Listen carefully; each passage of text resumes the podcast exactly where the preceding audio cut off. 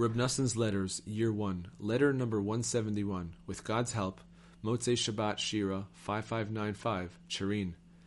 Greetings to my beloved brothers and companions, my kind and faithful friends, my teachers, my rabbis, my friends, and my students, my children and grandchildren, may they live. May you all enjoy blessing, life, peace, and all good in this world and the next, eternally. Amen. May it be His will.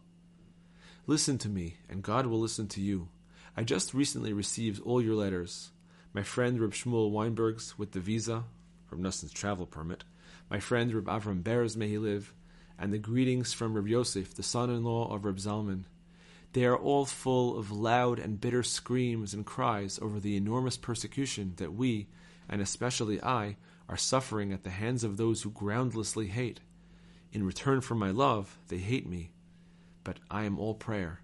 Amidst the enormous sufferings, though, we have had miraculous and awesome shows of salvation and relief. For, thanks to the living God, through his great kindness, we were able to recover the books. What can I give back to God for all the good he has done for me? We should be making a huge Purim over this, because it is no small miracle. See Chayei Adam, Megillah, number, one, number 41. Ashrecha, my friend Reb Shmuel, happy are you that the miracle was performed through your agency. Ashrechem! Happy are you, my brothers and friends, and anyone who had a part in rescuing these souls and the Holy Torah. Any efforts that anyone has made, physical, financial, or both, will all be counted in his favor on high.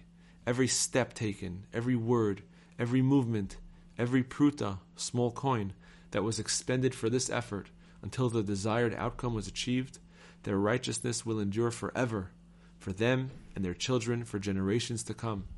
The visa that you sent was also immensely encouraging.